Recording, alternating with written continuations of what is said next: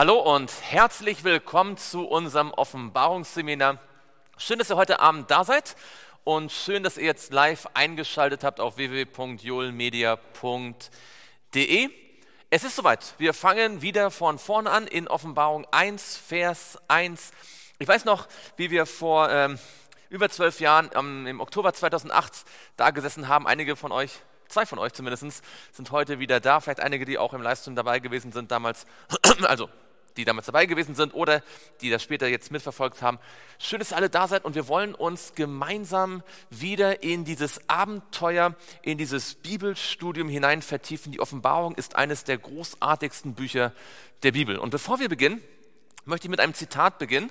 Und zwar sagt Ellen White im vierten Band der äh, Manuscript Releases folgendes. Lasst uns mehr Zeit für das Bibelstudium nehmen. Wir verstehen das Wort nicht so, wie wir es verstehen sollten. Das Buch der Offenbarung öffnet, beginnt mit einer Aufforderung an uns, die Anweisungen, die darin enthalten sind, zu verstehen. Gott sagt, glückselig ist, der liest und der die Worte der Prophezeiung, der Weissagung hört und der die Dinge bewahrt, die darin geschrieben stehen, denn die Zeit ist nahe. Wenn wir als ein Volk verstehen, was dieses Buch für uns bedeutet, wird unter uns eine große Erweckung gesehen werden. Wir verstehen noch nicht völlig die Lektionen, die dort gelehrt werden, obwohl es diese Aufforderung gibt, zu erforschen und zu studieren. Ich denke, viele von uns kennen die Offenbarung so mehr oder weniger. Man hat in Vortragsreihen, in Evangelisationen das ein oder andere gehört, man kennt ein paar Hauptthemen, aber ich denke, wir alle können diese Sätze unterschreiben wir kennen das Buch noch nicht so gut, wie wir es können, kennen könnten. Und ich glaube, dass wenn wir wirklich von ganzem Herzen uns diesem Buch widmen, nicht einfach nur aus äh, reinem Interesse mal zu sehen, wie jeder Vers so aussieht, sondern wenn wir wirklich Gottes Stimme hören möchten, dann wird er in unserem persönlichen Leben eine echte Erweckung bewirken.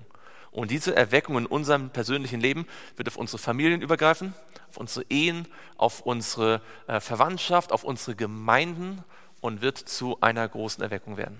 Das wünsche ich mir für mich persönlich und für uns alle, die wir hier sind, die wir live zuschauen jetzt. Und bevor wir damit beginnen, die Offenbarung jetzt wieder zu studieren, möchte ich euch einladen, dass wir gemeinsam niederknien, wo es möglich ist.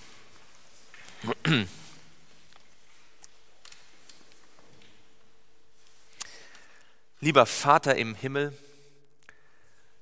wir kommen jetzt zu dir als Schüler, als Lernende. Herr, manchmal gehen wir in das Bibelstudium etwas oberflächlich, weil wir denken, wir wissen schon so viel. Und Herr, dabei hast du uns gesagt, dass Schätze verborgen sind, von denen wir keine Ahnung haben. Herr, wenn wir jetzt mit der Offenbarung erneut beginnen, von vorne anfangen, dann möchten wir dich bitten, dass in jedem einzelnen Vers den wir in den nächsten Wochen und Monaten und Jahren studieren werden, bis du wiederkommst, Herr Jesus, dass wir in jedem einzelnen Vers eine Botschaft für uns persönlich finden, dass wir sehen, wie dieses Buch direkt in unser Leben spricht, dass dein Heiliger Geist unsere Herzen berührt, dass wir dieses Buch, von dem so viele sagen, dass man es nicht verstehen kann, dass wir es gut verstehen können, weil dein Heiliger Geist es uns erklärt.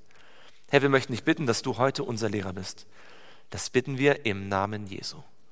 Amen.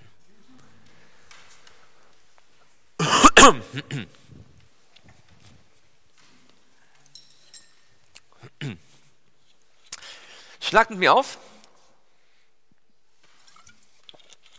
Offenbarung, Kapitel 1, Vers 1.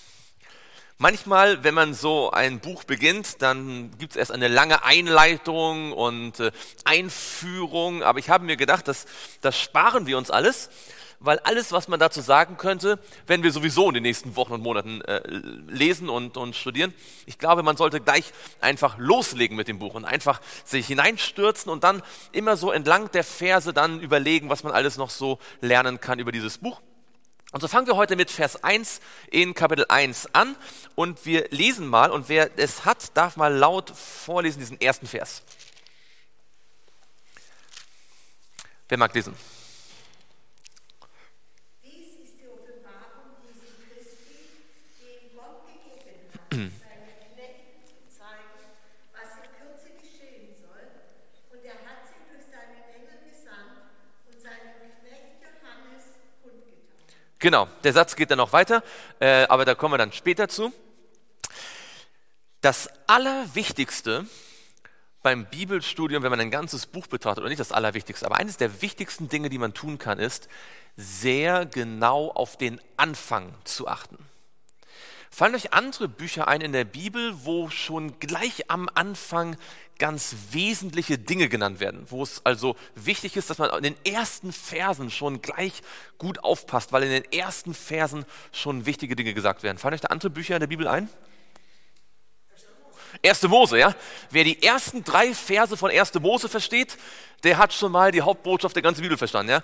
Gott ist der Schöpfer und obwohl es dann Finsternis auf der Erde gibt, kann Gott durch sein Wort wieder alles gut machen. Ja, das ist so die Botschaft der ersten drei Verse. Okay, fällt euch ein anderes Buch ein, wo man gleich am Anfang gut aufpassen sollte. Johannes 1, ja. Im Anfang war das Wort, das Wort war bei Gott und das Wort war Gott. Ja, da, die ersten Verse, wer die ersten fünf Verse von Johannes versteht, der hat schon mal ein gutes Fundament für das ganze Evangelium.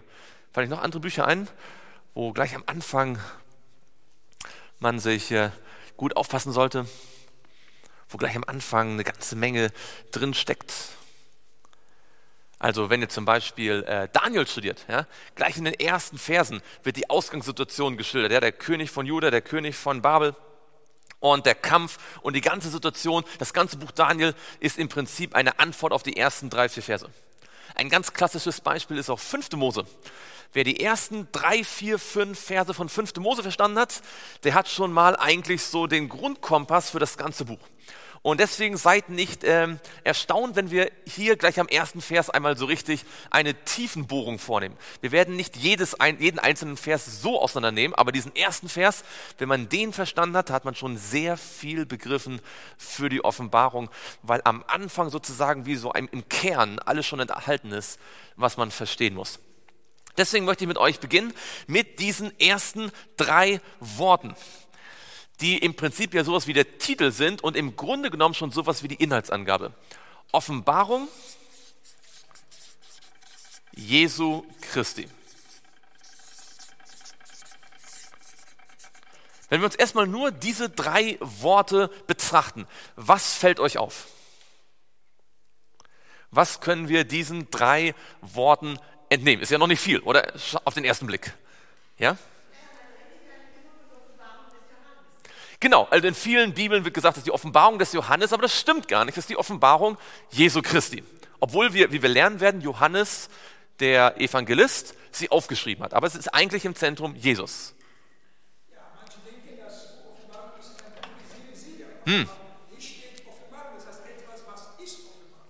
Genau, also während viele Christen, viele christliche Theologen, Lehrer der Meinung sind, das Buch der Offenbarung sei ein versiegeltes Buch, ja, und sie sagen dann, ja, Matthäus und Markus kann man gut verstehen, aber die Offenbarung ist so schwierig, man kann sie nicht verstehen, ist der Titel des Buches der Beweis dafür, dass das nicht so ist. Denn das Buch Offenbarung heißt Offenbarung, weil hier etwas offengelegt wird, etwas offenbart wird. Ja, ganz genau. Fällt euch noch was auf? Ja?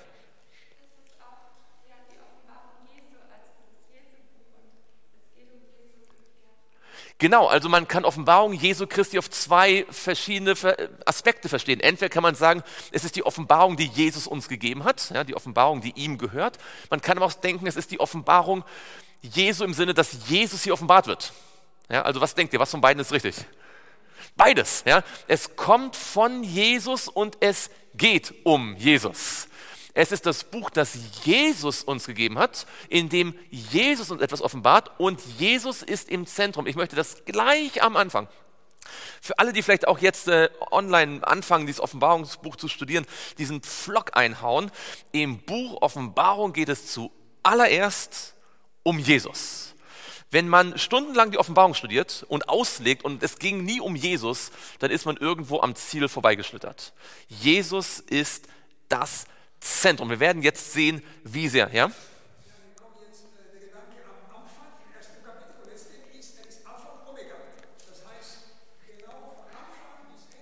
Genau.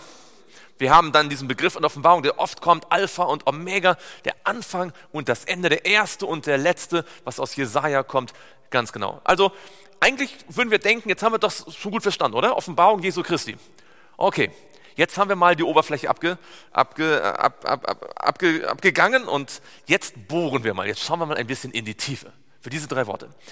Wo in der Bibel kommen diese drei Worte in der Reihenfolge Offenbarung Jesu Christi noch einmal vor. Also wir haben jetzt unsere Gedanken gemacht, die sind alle richtig und vollkommen gut. Jetzt wollen wir sehen, wo noch in der Bibel werden diese drei Worte Offenbarung Jesu Christi in der Reihenfolge präsentiert.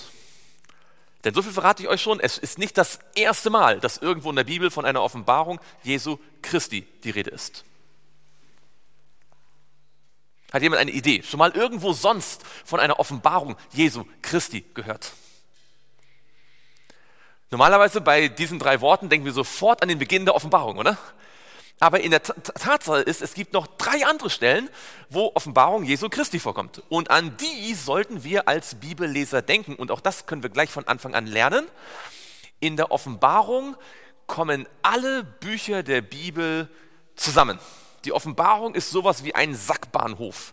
Ja, all die verschiedenen Gleise von 1. Mose und von Hesekiel und von Sacharja und von Philippa und von 1. Äh, Korinther, all die verschiedenen äh, biblischen Gleise treffen sich in Offenbarung. Und deswegen gibt es wenig Worte und wenig Gedanken in der Offenbarung, die neu sind. Die sind immer irgendwo schon mal vorher vorgekommen und das zurückzuverfolgen hilft uns, da besser hinein zu, äh, das zu verstehen. Ja? Dankeschön, in Galater. Schauen wir mal in Galater 1, Vers 12. Wer hat denn den Galaterbrief geschrieben? Paulus, genau. Paulus schreibt an die Galater und da schaut mal in Galater 1 und dort Vers 11 und 12. Wer mag mal lesen? Galater 1, Vers 11 und 12.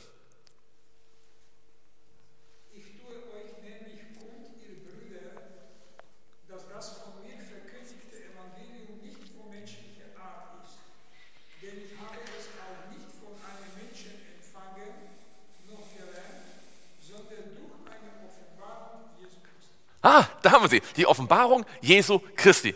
Nun geht es hier in Galater 1 ja eigentlich weniger um Hörner oder und um Tiere oder um irgendwelche Weltmächte. Wovon spricht der Paulus in Galater 1, Vers 11 und 12? Das Evangelium. Und was sagt er über das Evangelium?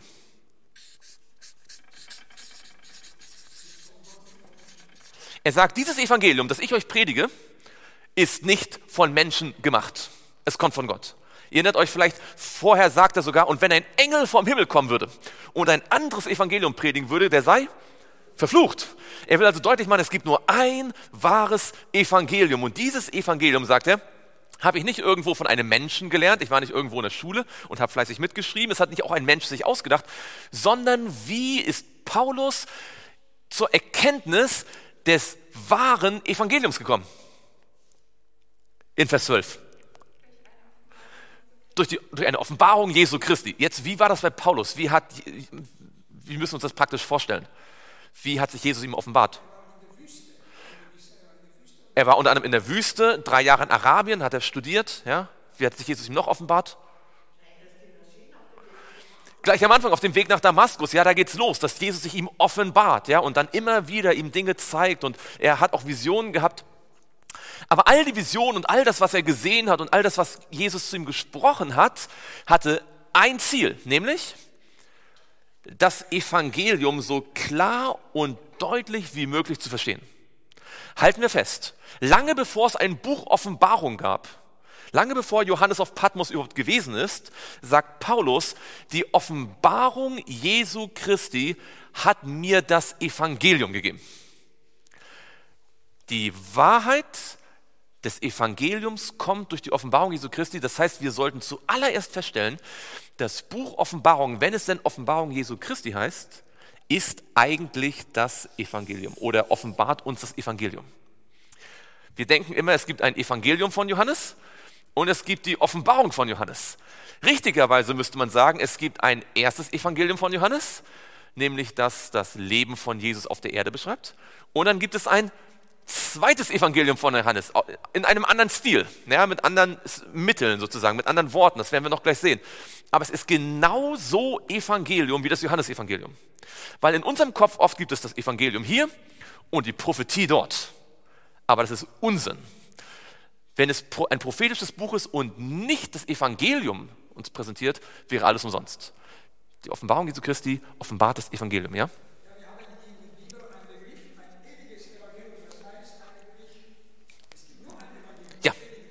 genau, es gibt nur ein Evangelium. Jetzt, was ist das Zentrum des Evangeliums, eurer Meinung nach? Was, wenn man Paulus fragen würde, was ist das Zentrum des Evangeliums, das er gepredigt hat? Was würdet ihr sagen? Jesus Christus, der am Kreuz von Golgatha für uns stirbt, oder?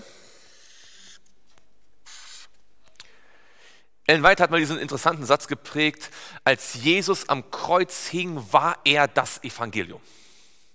Ja? Jesus, der Mensch geworden ist, Jesus, der die Sünden, unsere, meine Sünden, auf sich genommen hat, der am Kreuz von Golgatha stirbt, dann aufersteht, nicht wahr? Wenn man Paulus Schriften sieht und liest, merkt man, es, geht, es dreht sich immer um das Kreuz, oder? Paulus sagt, ich rühme mich des Kreuzes, ja? Ich schäme mich des Evangeliums nicht. Ähm, durch den Glauben können wir gerecht werden. Jesus hat die Schuld bezahlt. Das ist der Kern des Evangeliums. Nun, schauen wir einen anderen Text an, wo das Wort Offenbarung Jesu Christi oder diese Reihenfolge von Wörtern vorkommt. Und zwar diesmal in 1. Petrus. 1. Petrus. Ich hätte jetzt beinahe gefragt, wer hat 1. Petrus geschrieben, aber die Antwort ist, glaube ich, klar. Petrus schreibt 1. Petrus und in 1. Petrus Kapitel 1 und wir lesen mal, ich fange mal an, ein bisschen früher zu lesen, ja? Und zwar ab Vers 6. Wir kommen zu 13, kommen wir gleich. Genau, fangen wir erst Vers 6 an, ja? Und wir fangen mit Vers 3 an, einfach des Kontexts deswegen, ja, dass wir da jetzt äh, das besser verstehen. Ab Vers 3, okay? Gelobt sei Gelobt sei der Gott und Vater unseres Herrn Jesus Christus, der uns aufgrund seiner großen Barmherzigkeit wiedergeboren hat zu einer lebendigen Hoffnung durch die Auferstehung Jesu Christi aus den Toten, zu einem unvergänglichen und unbefleckten und unverwelklichen Erbe, das im Himmel aufbewahrt wird für uns. Also er sagt, durch die Auferstehung Jesu, durch seinen Tod und seine Auferstehung sind wir wiedergeboren und wir haben eine Hoffnung auf die neue Erde. Ja? Jetzt schauen wir weiter. Vers 5 die wir in der Kraft Gottes bewahrt werden durch den Glauben zu dem Heil, das bereit ist, offenbar zu werden in der letzten Zeit. Dann werdet ihr euch jubelnd freuen, die ihr jetzt eine kurze Zeit, wenn es sein muss, traurig seid in mancherlei Anfechtungen. Also er sagt, irgendwann werdet ihr euch freuen. Wann werden sie sich freuen? Bei der, genau, wenn Jesus wiederkommt, wenn, das, wenn die äh, neue Erde da sein wird, ja, wenn das Erbe, wenn wir das Erbe bekommen. Jetzt sind wir im Moment traurig, weil es Anfechtung gibt. Und jetzt kommt Vers 7. Damit die Bewährung eures Glaubens, der viel kostbarer ist als das vergängliche Gold, das doch durchs Feuer erprobt wird, Lob, Ehre und Herrlichkeit zur Folge habe bei der Offenbarung Jesu Christi. Könnt ihr das sehen? Petrus sagt, da gibt es eine Offenbarung Jesu Christi. Von welchem Ereignis spricht er hier in Vers 7, wenn er sagt, damit die Bewahrung, eure, Bewährung eures Glaubens Lob, Ehre und Herrlichkeit zur Folge habe bei der Offenbarung Jesu Christi. Von welchem Ereignis spricht er da? Das ist die Wiederkunft, oder? Denn er sagt Lob und Ehre. Jetzt werden wir geprüft, jetzt muss sich unser Glaube bewähren, jetzt wird er geschmolzen, wie im, im, im, im äh, wird geläutert, wie im Schmelztiegel. Dann werden wir gelobt, dann werden wir geehrt, nämlich bei der Offenbarung Jesu Christi, bei der Wiederkunft.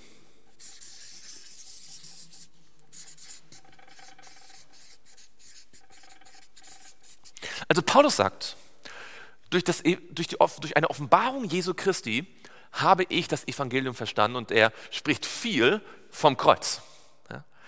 Aber natürlich spricht er auch, und jetzt Petrus hier auch, sie sprechen auch von der Wiederkunft. Die Wiederkunft offenbart Jesus. Denn wir wissen, das Evangelium ist ja eigentlich nur dann vollständig, wenn es beides enthält. Ja, das erste Kommen Jesu und das zweite Kommen Jesu. Das ist sozusagen der, der, ähm, der, der, der, der, das große Panorama. der ganzen Bibel und dann auch der Offenbarung.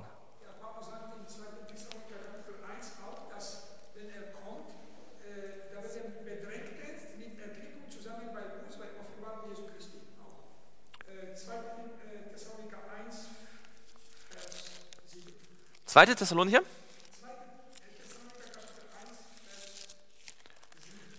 Ja, genau.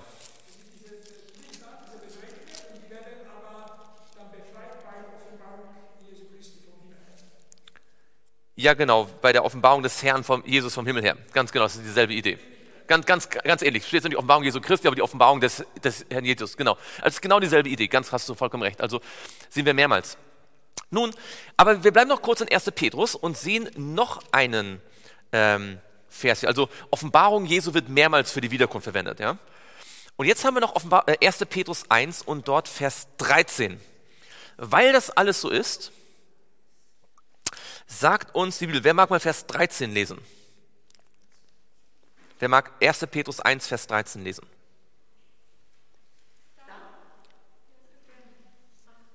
Darum umgürtet die Lenden eurer Gesinnung, seid nüchtern und setzt eure Hoffnung ganz auf die Gnade, die euch zuteil wird in der Offenbarung Jesu Christi. Genau, da haben wir es nochmal. Offenbarung Jesu Christi. Und was lernen wir in diesem Vers über die Offenbarung Jesu Christi? Was gibt uns die Offenbarung Jesu Christi? Was zeigt sie uns? Gnade. Also ich weiß ja nicht, ob ihr so ganz automatisch das Wort Gnade mit dem Wort Offenbarung verbinden würdet. Also wenn ihr ein Buch in der Bibel nennen würdet, wo ihr sofort an Gnade denkt, würden wir vielleicht eher an Johannes denken, oder? Oder an 2. Mose oder an äh, Römer oder so. Wir würden vielleicht nicht beim Wort Gnade zuerst an Offenbarung denken. Oder umgekehrt, wenn wir Offenbarung hören, würden wir vielleicht eher an Endzeit denken, Wiederkunft und nicht zuerst an Gnade. Aber der Text sagt ganz deutlich wiederum, dass diese Offenbarung Jesu, Christi, die uns das Evangelium zeigt vom Kreuz und von der Wiederkunft, dass wenn wir darauf achten, das wird ja dann auch in Offenbarung 1, Vers 3 kommen, ja, selig ist, wer liest und wer hört und wer das bewahrt. Wenn wir darauf achten und dann und unsere ganze, und wir sollten unsere ganze Hoffnung darauf setzen, auf die Gnade, die uns die Offenbarung Jesu gibt. Das heißt, ihr Lieben, wenn es hier steht, umgürtet die Lenden eurer Gesinnung, das ist ein bisschen merkwürdig, oder? Wie kann man einen Gürtel um seine Gesinnung machen? Warum macht man einen Gürtel, warum haben die Menschen damals einen Gürtel umgebunden? Was ist diese Idee? Das festzumachen, warum? Einfach nur, weil es sonst so schwabbelig war?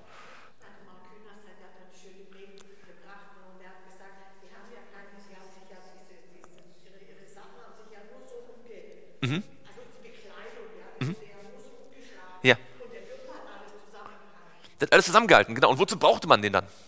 Wenn, also wann brauchte man den, dass alles zusammengehalten wird? Wenn es Gefahr, wenn ich losgehen will, wenn ich mich auf den Weg mache, dann umgürte ich mich, ja, wenn ich einfach zu Hause liege und ja, aber wenn ich auf mich auf den Weg mache, dass diese Idee, wenn ich mich umgürte, dann gehe ich los, ja, dann dann dann bin ich aktiv, dann dann gehe ich voran. Umgürtet eure oder wie heißt es hier, die Lenden eurer Gesinnung. Wir müssen uns in unserem Kopf klar werden, was auf uns zukommt, was wir wollen. Wir müssen uns Gedanken machen. Und, wie es heißt, wir müssen unsere Hoffnung auf eine Gnade setzen. Und zwar die Gnade aus der Offenbarung. Ja?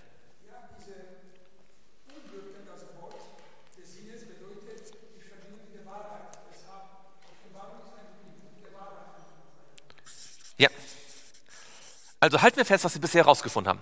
Nur indem wir die Stellen gesucht haben, in denen Offenbarung Jesu Christi steht. Wir haben herausgefunden, Offenbarung Jesu Christi ist nicht einfach nur eine Überschrift. Offenbarung Jesu Christi ist der Begriff für die Offenbarung des Evangeliums. Paulus sagt das, Petrus sagt das. Da geht es um das Kreuz, da geht es um die Wiederkunft, da geht es um die Gnade. Und wenn ihr mal dann in, ich habe ausgerechnet, bei dem Tempo, was wir bisher gehabt haben, sind wir wahrscheinlich Ende 2027 bei Offenbarung 10 angekommen. Mal gucken. Wenn Jesus hoffentlich nicht vorher wieder, also hoffentlich kommt er vorher wieder.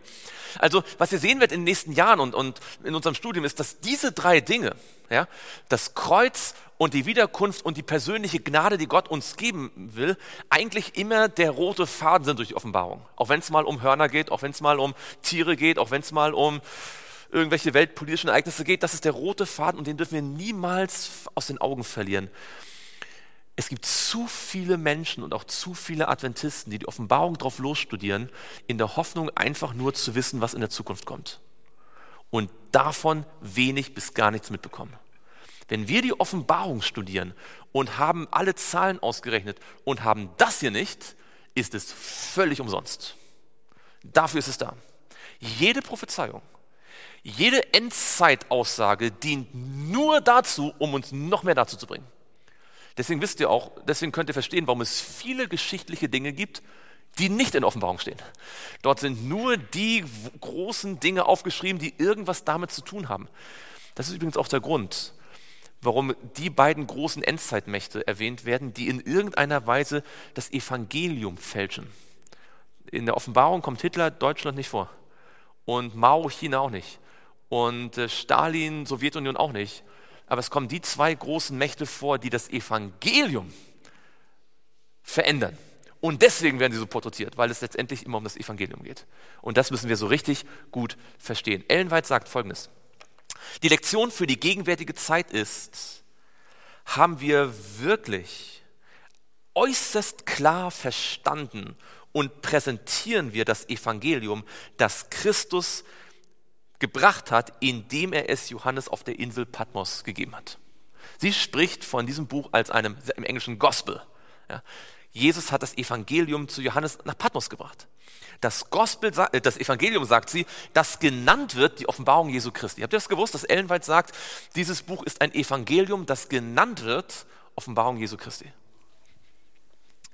Wir sollten unserem Volk eine klare Erklärung der Offenbarung geben. Wir sollten ihnen das Wort Gottes geben, genauso wie es ist.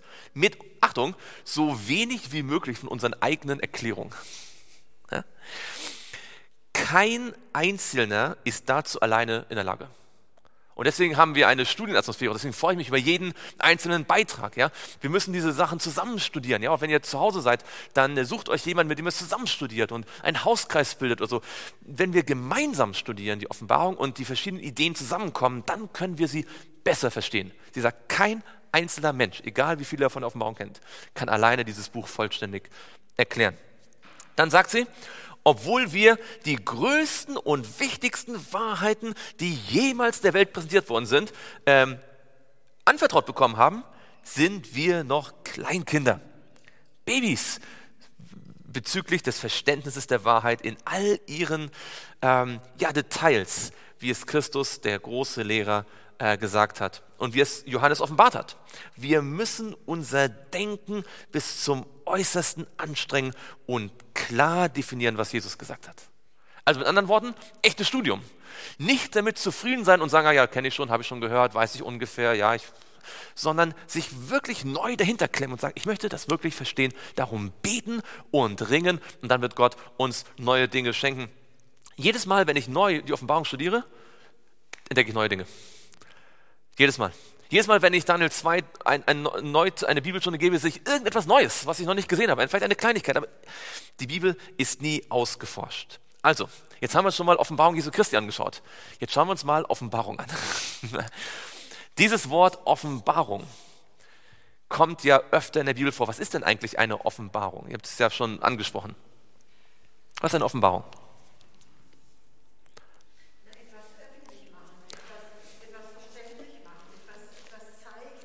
Ganz genau. Schauen wir mal ein paar Beispiele an. Wir gehen nicht alle, die es in der Bibel gibt, durch, aber schauen wir mal 1. Mose 15. Soweit ich sehen kann, das erste Mal, dass das Wort Offenbarung zumindest in der Schlachter verwendet wird.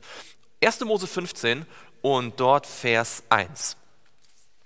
1. Mose 15 und dort Vers 1. Was heißt es? Nach dies, mag jemand lesen? 1. Mose 15, Vers 1?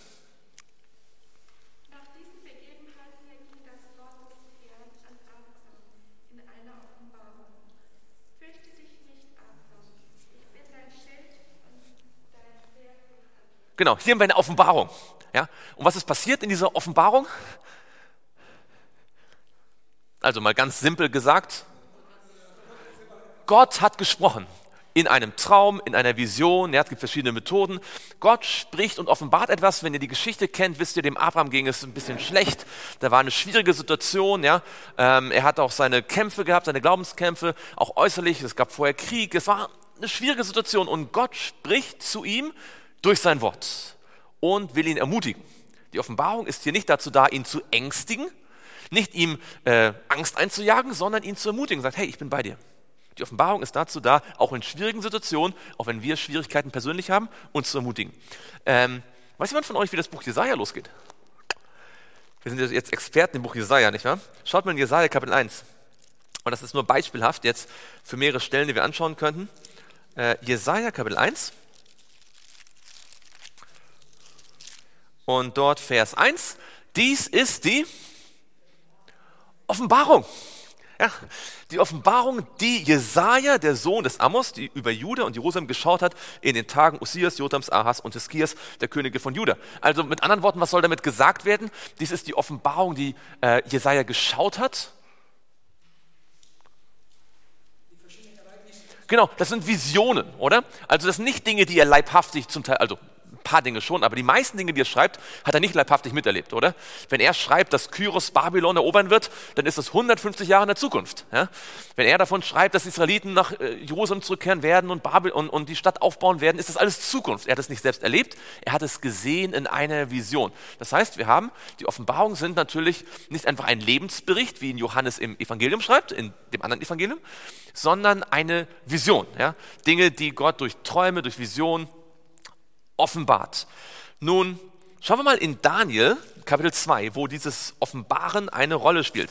Und wir müssen mal jetzt genau schauen, was denn offenbart wird. Wir haben gesagt, Offenbarung ist etwas, was offen, also da wird etwas offenbart.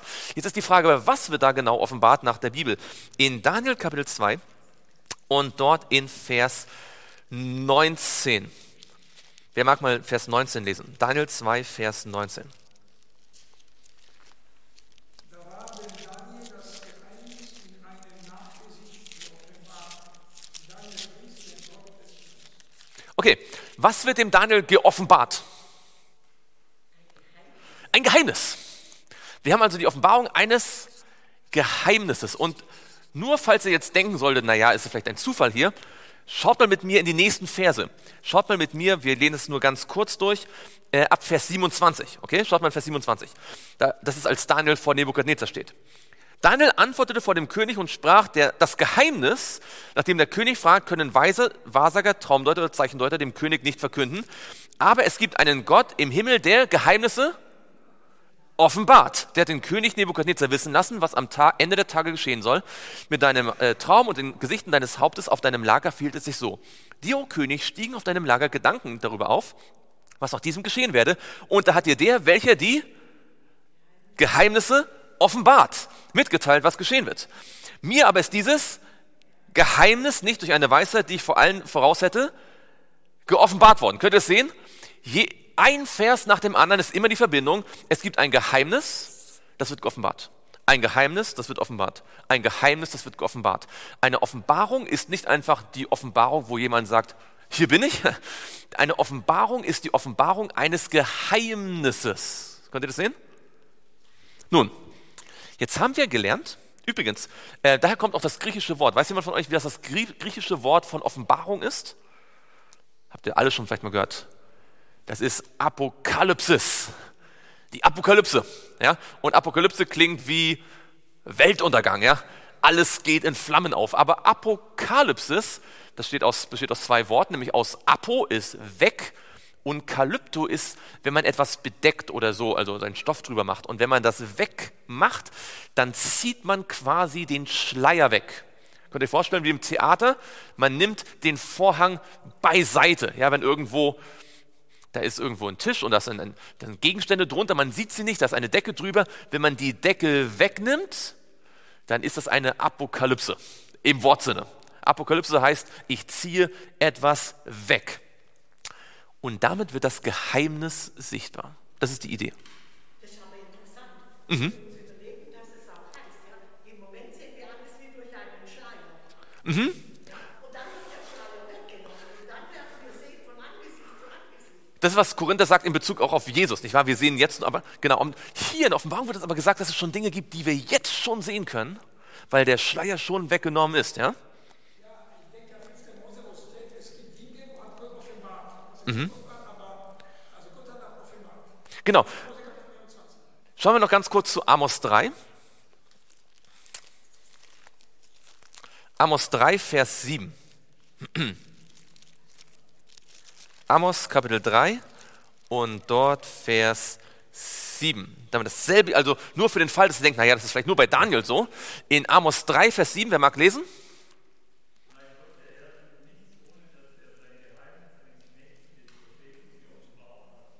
Könnt ihr wieder sehen? Die Propheten offenbar oder Gott offenbart den Propheten sein Geheimnis.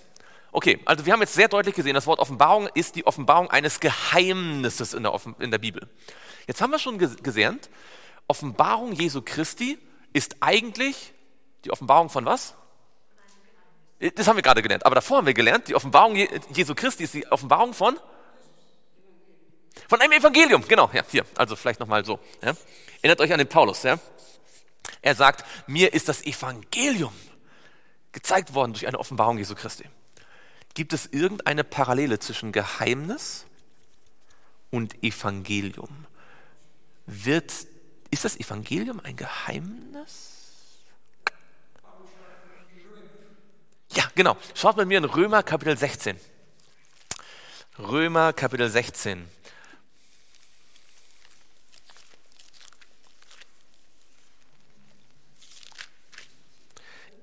Römer 16 und dort Vers 25. Genau, Vers 25 vor allem und dann kann man noch Vers 26 lesen.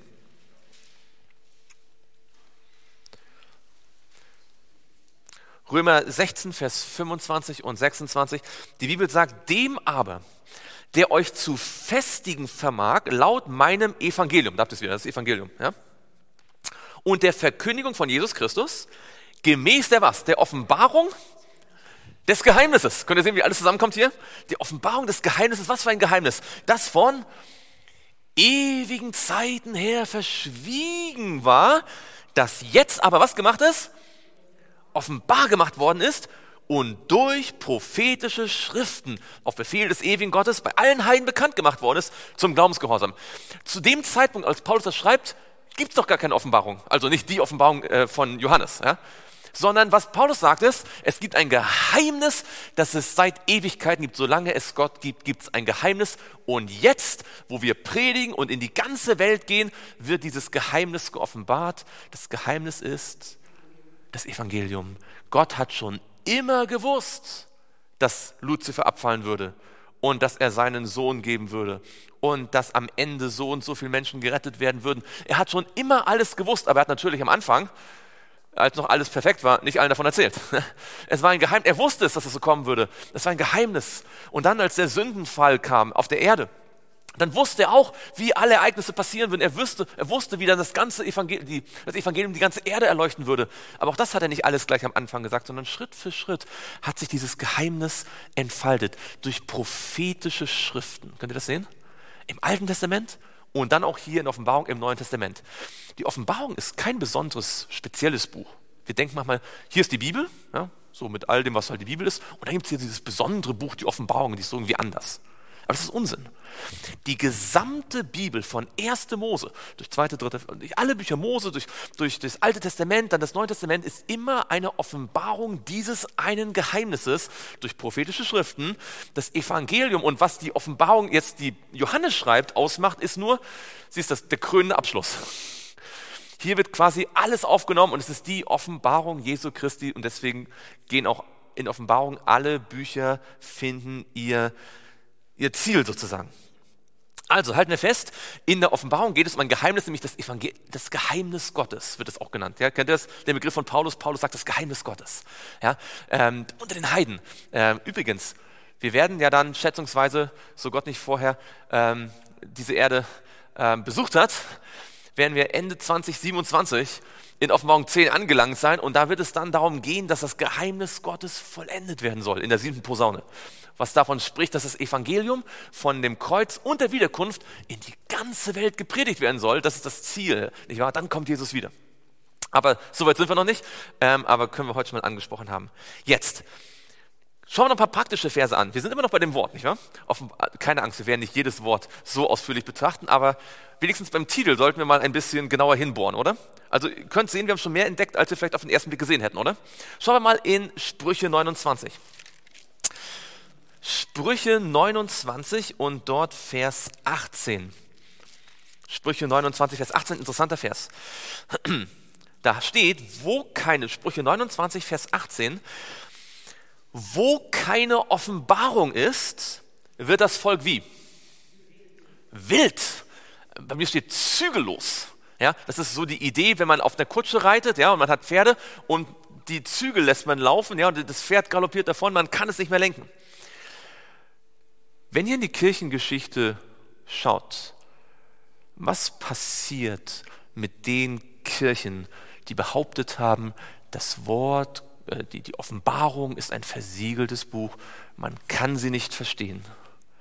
Und wenn man dann vergleicht die Christen, die gesagt haben, nein, wir wollen die Prophetie studieren, auch wenn wir nicht immer alles verstehen, auch wenn wir nicht jede Zahl ausrechnen können, wir möchten dranbleiben, die Offenbarung ist ein Buch für uns.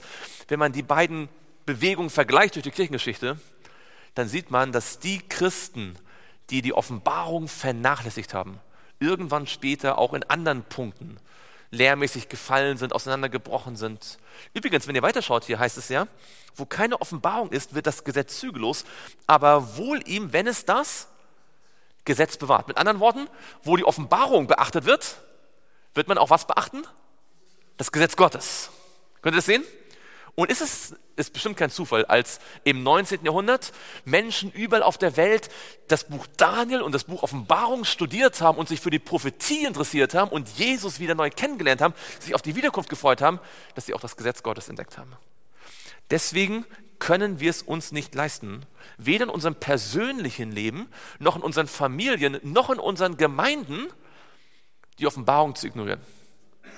Das heißt nicht, dass wir jede Sabbatpredigt aus der Offenbarung predigen müssen, aber die Offenbarung gehört dazu. Sie muss ein Teil unseres Glaubenslebens sein. Schaut mal mit mir in Jesaja 29, Vers 10 und 11. Woran liegt es, dass, ähm, dass die Offenbarung so wenig verstanden wird? Jesaja 29, Vers 10 und 11. Wir sind bald am Ende angelangt für heute. Jesaja 29, Vers 10 und 11. Denn der Herr hat über euch einen Geist tiefen Schlafes ausgegossen. Und er hat eure Augen, die Propheten, verschlossen und eure Häupter, die Seher, verhüllt. Darum ist alle Offenbarung für euch geworden, wie die Worte eines versiegelten Buches. Wenn man dieses einem Dieb, der lesen kann, und ihm sagt, lies das, so antwortet er, ich kann nicht, weil es versiegelt ist. Ganz genau. Hier steht in Vers 11, darum ist jedes, ist alle Offenbarung für euch geworden wie die Worte eines versiegelten Buches. Was ist der Grund? Warum gibt es heute noch so viele Christen, die sagen, die Offenbarung ist ein Buch mit sieben Siegeln? Wer kann sie verstehen? Was ist der Grund? Ja, sie haben nicht studiert?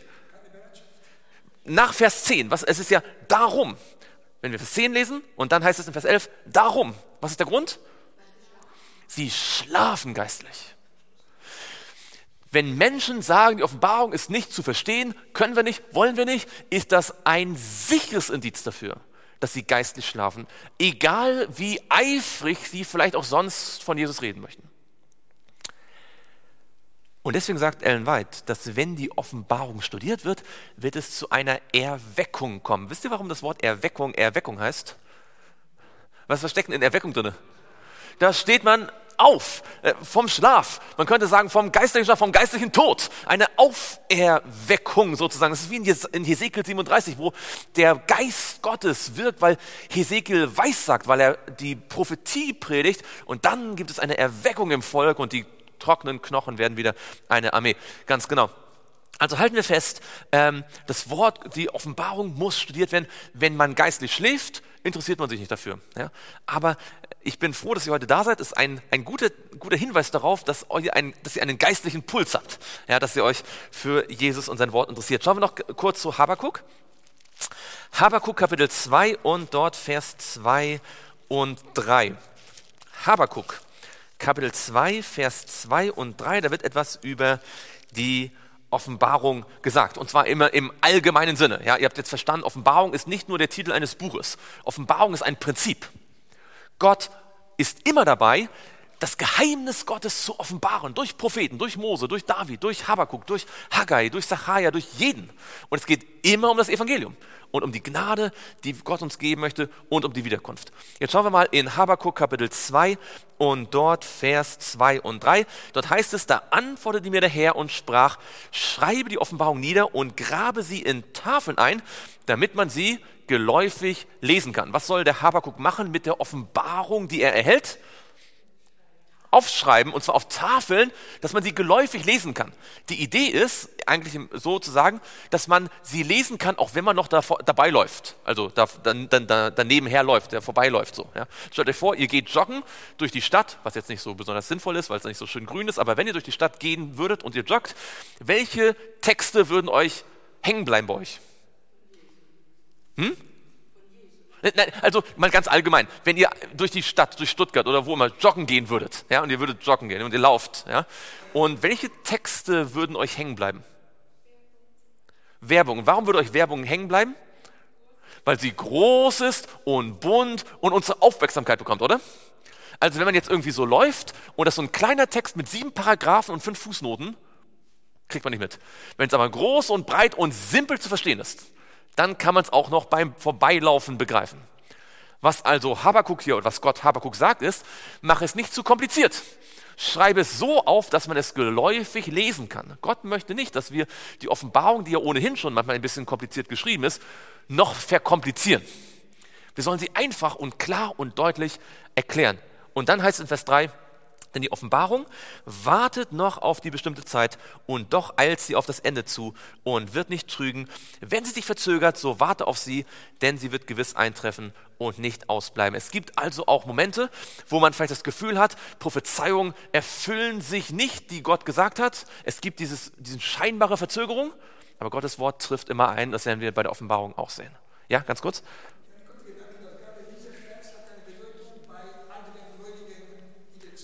Ja.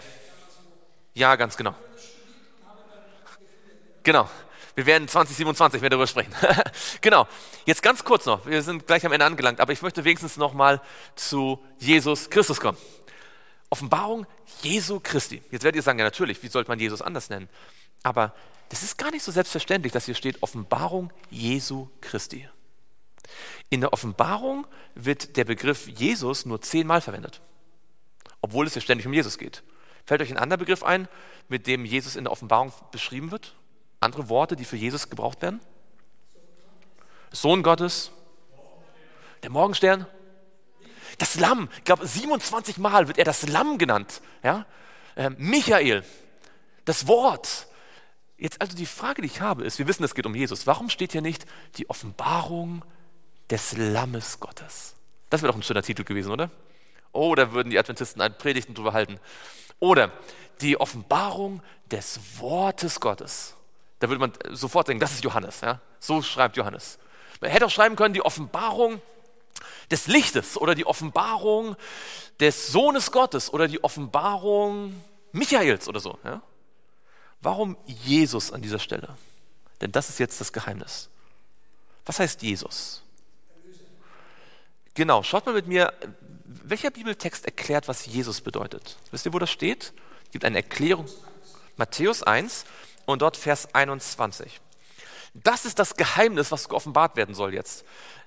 Also was wir hier machen ist, wir, diese drei Verse sind die DNA der Offenbarung. Wenn ihr die entschlüsselt habt, dann ist der Rest der Offenbarung im Prinzip nur noch fleißiges Bibellesen und äh, ein bisschen Geschichtsbücher wälzen. Also ich übertreibe ein bisschen, aber Deswegen schauen wir uns das genau an. Matthäus 1, Vers 21. Was sagt die Bibel über den Namen Jesus? Wer mag mal lesen? Matthäus 1, Vers 21. Und sie wird einen Sohn gebären, dem bloß den Namen Jesus geben, denn er wird das Volk retten. Genau, also Jesus heißt der Herr rettet, ja, Joshua, das ist ja der Name, der im Alten Testament unter anderem wer hatte? Wer hieß so, so wie Jesus? Nur auf Josua hieß so, ja, Joshua, Josua, oder auch dann der äh, der Joshua in der Zeit von Sacharja. Was war das Besondere an Josua? Was, was, was verbindet ihr mit Josua? Er hat das Volk ins gelobte Land gebracht. Er hat den Sieg gebracht. Ja? Der Mose mit all seinen Gesetzen hat das Volk bis an die Grenze gebracht, aber es war Josua, der sie reingebracht hat. Ja? Josua hat das Werk vollendet. Es war ein Typus auf den Josua. Also wahrscheinlich hat Maria und, und Josef, die haben ihn Josua genannt, ja, Joshua. Ja? Jesus ist ja nur griechisch. Und Jesus heißt, der Herr rettet und die Frage ist, der Herr rettet von was? Die, die Menschen zur Zeit von Jesus wollten einen Retter von den Römern, oder? Aber Jesus kam nicht, um von den Römern zu retten, sondern er kam auch, um die Römer zu retten. Und zwar von was? Von der Sünde.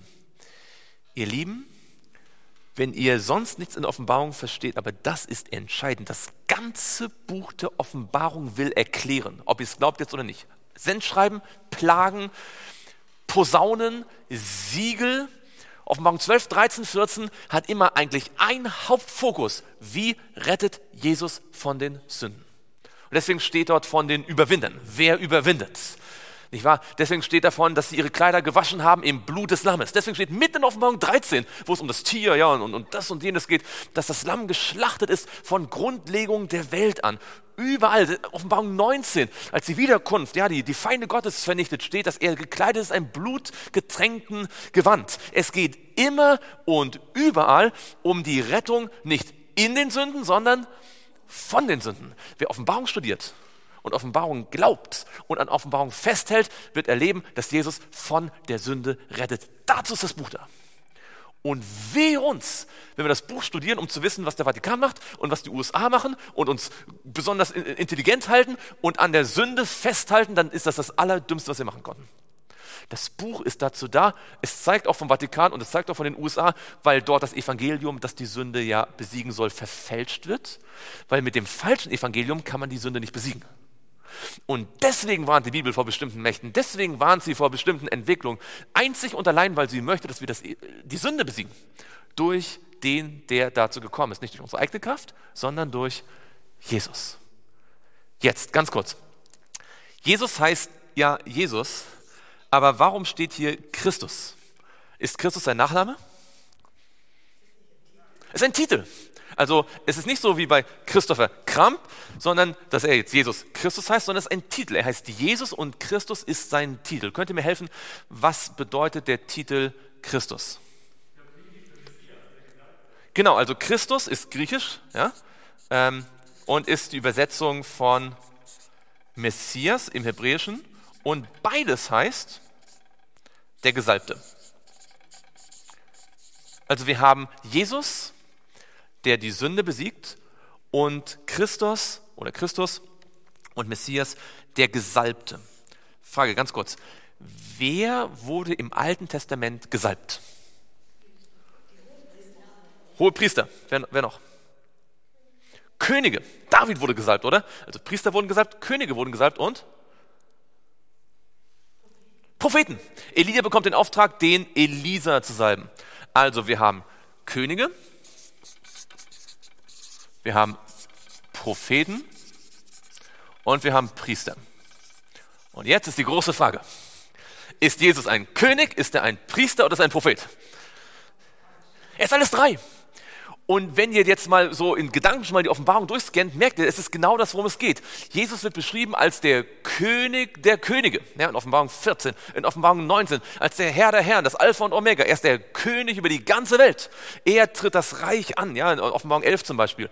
Dann gibt es Stellen, die deutlich machen, dass er ein Prophet ist. Ja. Da gibt es Stellen, also, wo er sagt, was kommen wird, wo er seiner Gemeinde sagt, nicht wahr, ich, äh, ich sage dir, das und das wird passieren, wo er uns Prophezeiung gibt. Die ganze Offenbarung ist ja eine Prophezeiung.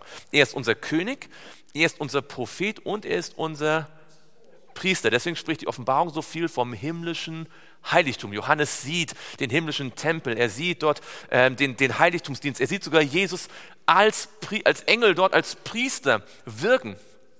Was will ich damit sagen, ihr Lieben? In diesem Buch, wenn wir die ersten drei Verse anschauen, geht es um das Evangelium. Das Geheimnis Gottes wird offenbart vom, vom ersten Kommen Jesu und vom zweiten Kommen Jesu. Und zwar mit vier Elementen. Jesus ist der Retter von der Sünde. Das ist das Entscheidende. Er ist der, der uns von der Sünde rettet durch das Blut von Golgatha. Und er ist unser König, unser Prophet und unser Priester.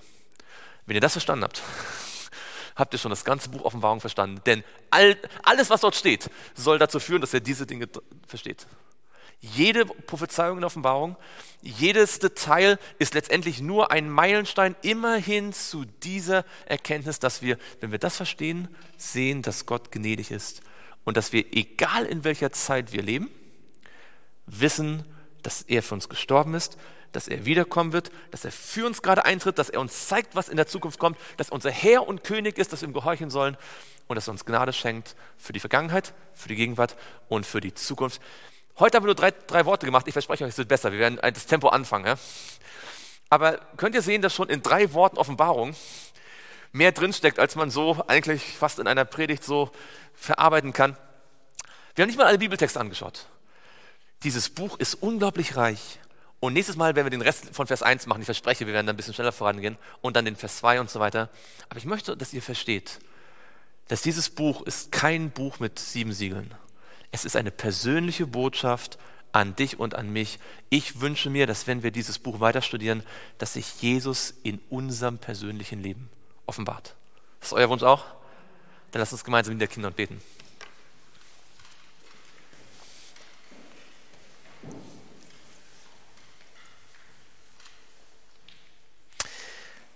Lieber Vater im Himmel, wir möchten dir von ganzem Herzen Dank sagen, dass wir dein Wort haben und dass du durch deinen Heiligen Geist zu uns gesprochen hast. Herr, dieses Buch ist unfassbar, diese Offenbarung. Und äh, je mehr man hineinschaut, desto größer wird sie. Und Herr, wir danken dir, dass wir trotzdem sehen können, dass es uns nicht überfordert, sondern dass es immer wieder dieselben simplen Grundwahrheiten sind, die jedes Kind begreifen kann. Dass du uns lieb hast, dass du das Beste für uns willst dass du uns Gnade schenken möchtest und dass sowohl dein erstes als auch dein zweites Kommen dazu dienen, dass wir erkennen, dass wir die Sünde loslassen müssen und die Vergebung in Anspruch nehmen, dich als König, Priester und Prophet, Herr Jesus, annehmen in unserem Leben und dir dafür danken, dass durch deine Kraft das Werk auch in uns abgeschlossen wird, so wie Josua die Kinder Israel nach, nach Kanan gebracht hat, dass du uns den Sieg über Sünde und Versuchung schenkst. Herr, dafür danken wir dir von ganzem Herzen. Amen.